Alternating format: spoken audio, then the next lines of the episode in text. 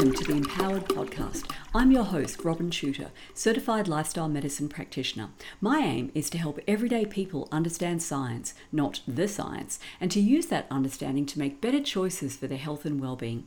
Each episode, I'll be bringing my latest Substack post to you in audio form. For the full visual experience, including graphs, charts, images, and videos, view the accompanying post in my Empowered Substack. And now, let's dive in. Episode 13 Treating COVID Injection Injuries, Part 1 of an ongoing series. As the experimental COVID 19 injection body count piles up, the need to develop effective therapies for the ever growing laundry list of injuries is becoming increasingly urgent.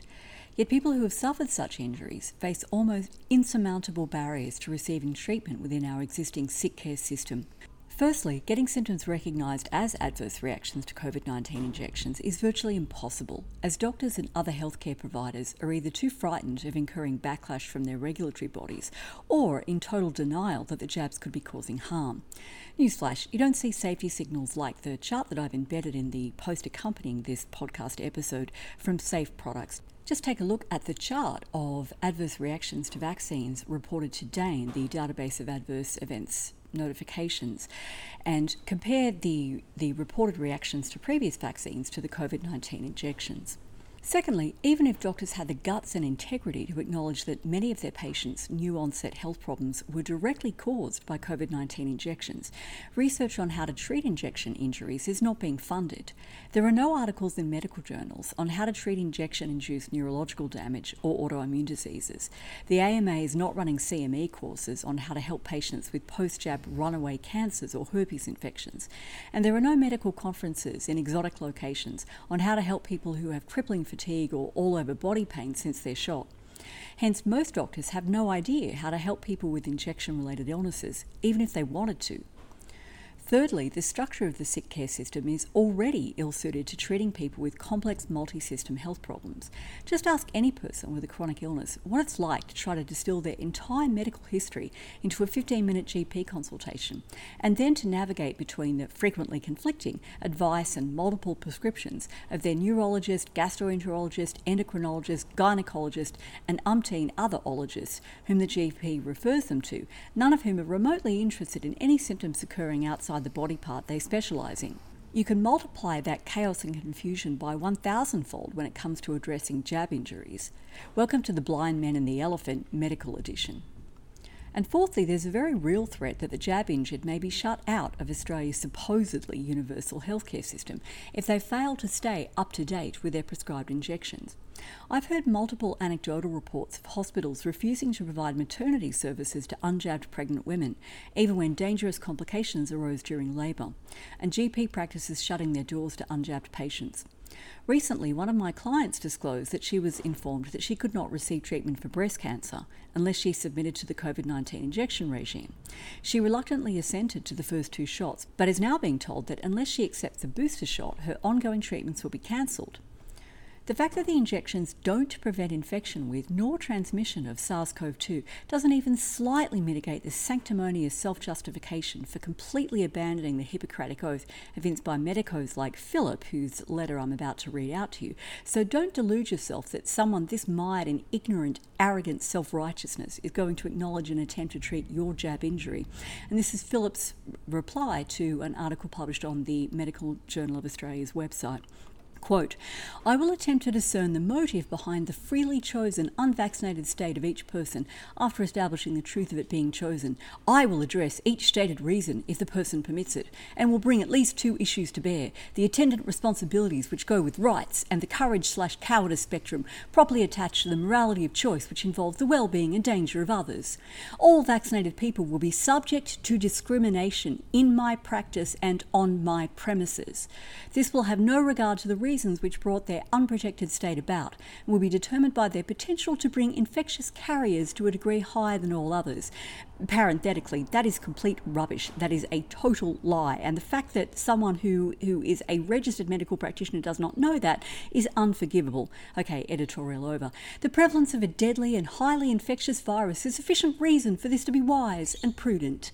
Once again, you know, my, my side note here the fact that, that this ignorant doctor is unaware of the incredible degree of, of age and risk stratification that this supposedly deadly virus carries is just unforgivable. Okay, going on with the rest of Philip's letter. Such people can expect me to behave as if I am one of their potential victims. Boy, he really believes in how protective the, the COVID jab is, doesn't he? Um, as well as all the other people who were in my surgery, either as staff or waiting for medical attention. I remember well, much more than 50 years ago, as a student attending cardiology OPD, witnessing the senior consultant tell a middle aged businessman that if he continued to smoke, it would mean he would not be seen or treated by him again. And that was not long after a tutorial in neurology OPD, where the chief consultant told a woman having serious hemiplegic migraine he would not treat her if she refused to cease taking the oral contraceptive. Two unforgettable examples examples of tough love. End of quote by the lovely Dr. Philip. So that's the bad news. The good news is that outside the noxious echo chamber of the pharmaceutical medical industrial complex, the old fashioned practice of patient centered healthcare has been revived by the manufactured COVID crisis. Independently minded practitioners of both orthodox medicine and alternative healthcare have realised that since they can no longer believe a word that comes out of the mouths of bought and paid for public health officials and heads of regulatory and licensing bodies, nor a word printed in medical journals, they're going to have to revert to time tested practices of caring for sick people. Number one, listen carefully to the patient or client in front of you and spend as long as you have to to take a detailed case history, including a timeline of all symptoms and any antecedent events. Number two, form a number of hypotheses about what might be causing the clinical picture and gather evidence for and against these hypotheses, both through laboratory testing and through consulting the research literature on known and emerging pathological mechanisms that could contribute to this clinical picture. Number three, develop a treatment plan based on your strongest hypothesis and meticulously document the outcomes of treatment. Number four, discuss your clinical observations with other practitioners. And number five, refine the treatment plan iteratively as new data, both clinical and research, become available. And just a note that the post that accompanies this particular podcast episode is intended by, by me to be a living document, and it will be updated as new information becomes available about the mechanisms by which COVID 19 injections are causing harm and the therapeutic modalities that are either showing promise or have been definitively demonstrated to allay these harms. And also note that none of the following constitutes medical advice, and you should always consult a knowledgeable practitioner to develop a treatment plan that's tailored to your personal situation. So, how do COVID 19 injections cause harm? The first mechanism is microvascular thromboses. The fact that in a substantial proportion of people who receive them, COVID 19 injections cause microscopic blood clots in the tiny blood vessels that supply the brain, lungs, heart, kidneys, liver, and other vital organs with blood was first publicly discussed by Canadian doctor Charles Hoffe in July 2021. Dr. Hoffe used the D dimer blood test to identify recently formed blood clots in 62% of patients whom he tested within four to seven days after they'd taken a COVID 19 injection. Depending on the location or locations where these microscopic clots form, individuals might experience persistent headache, confusion, stroke, personality changes, and cognitive decline, pain, numbness, or tingling in the extremities, progressing in more severe cases to the need for amputation, liver, kidney, or heart failure, fatigue, and reduced exercise tolerance, pulmonary arterial hypertension, miscarriage or stillbirth, or blurred vision or hearing loss. The fact that 38% of Dr. Hoffe's recently jabbed patients did not have elevated D dimer levels speaks to individual differences in propensity to form clots, and some of these differences are subject to influence through lifestyle choices and therapeutic interventions. So let's look at a few mechanisms for reducing the risk of microvascular thromboses. Firstly, aspirin and related compounds. The traditional mainstay of antithrombotic therapy, aspirin, is recommended in some protocols intended to prevent or reduce the side effects of COVID 19 jabs, and I have links in the post accompanying this podcast episode. However, aspirin carries its own risks and it may not be suitable for everyone. Fortunately, there are many plant foods that are rich in salicylic acid, which is the principal metabolite of aspirin, and research has demonstrated that the range of blood levels of salicylic acid found in people taking low dose aspirin overlaps with the range found in people on vegetarian diets. Spices, especially cardamom, cumin, paprika, and black cumin, herbs, especially rosemary, oregano, and thyme, fruits, especially nectarines and berries, and tea all contain substantial amounts of salicylic acid and when consumed as part of daily meals can help to maintain blood levels of this metabolite that may reduce clotting risk. Secondly, nattokinase. This is a potent blood clot dissolving enzyme which has been used for the treatment of cardiovascular diseases. Nattokinase is produced by the bacterium Bacillus subtilis during the fermentation of soybeans to produce the traditional Japanese food natto.